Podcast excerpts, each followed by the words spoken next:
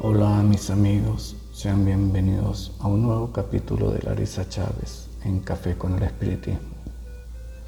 Para nuestra reflexión de hoy, recurriremos al capítulo 9 del libro Hijo de Dios, en el cual la benefactora Joana de Angelis nos habla de la luz de Dios. Que las palabras de Joana nos ayuden a sentir los rayos divinos que desde siempre han calentado nuestra jornada. Luz de Dios. Cuando los rayos del sol atraviesan un delicado vitral, este relumbra de belleza, mostrando vibrantes y mágicas tonalidades de luz y color. El alma humana está constituida de elementos superiores, pero alcanza su plenitud cuando penetrada por la luz divina que espera apenas ser recibida y filtrada cual diamante pulido que refleja toda una estrella, el alma igualmente se transforma en un astro brillante cuando esmerilada por el sufrimiento y puesta al servicio de la evolución.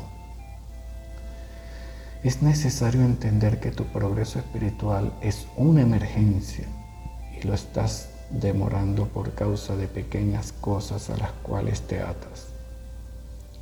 Los grandes y desafiadores obstáculos llevan al viajero a buscar la forma de superarlos. Sin embargo, las espinas y pequeñas piedras del camino, que parecen insignificantes, hiriéndote los pies, impiden que avances. Imprégnate de la luz divina y clarea los rincones oscuros de tu vida, donde se hospedan los celos, el dolor, la envidia, la pereza y otros defectos injustificables. Creado para la gloria estelar, eres un cosmo en miniatura saliendo de la nebulosa incandescente de las pasiones. La fuerza de la atracción del amor nos lleva a todos hasta Él.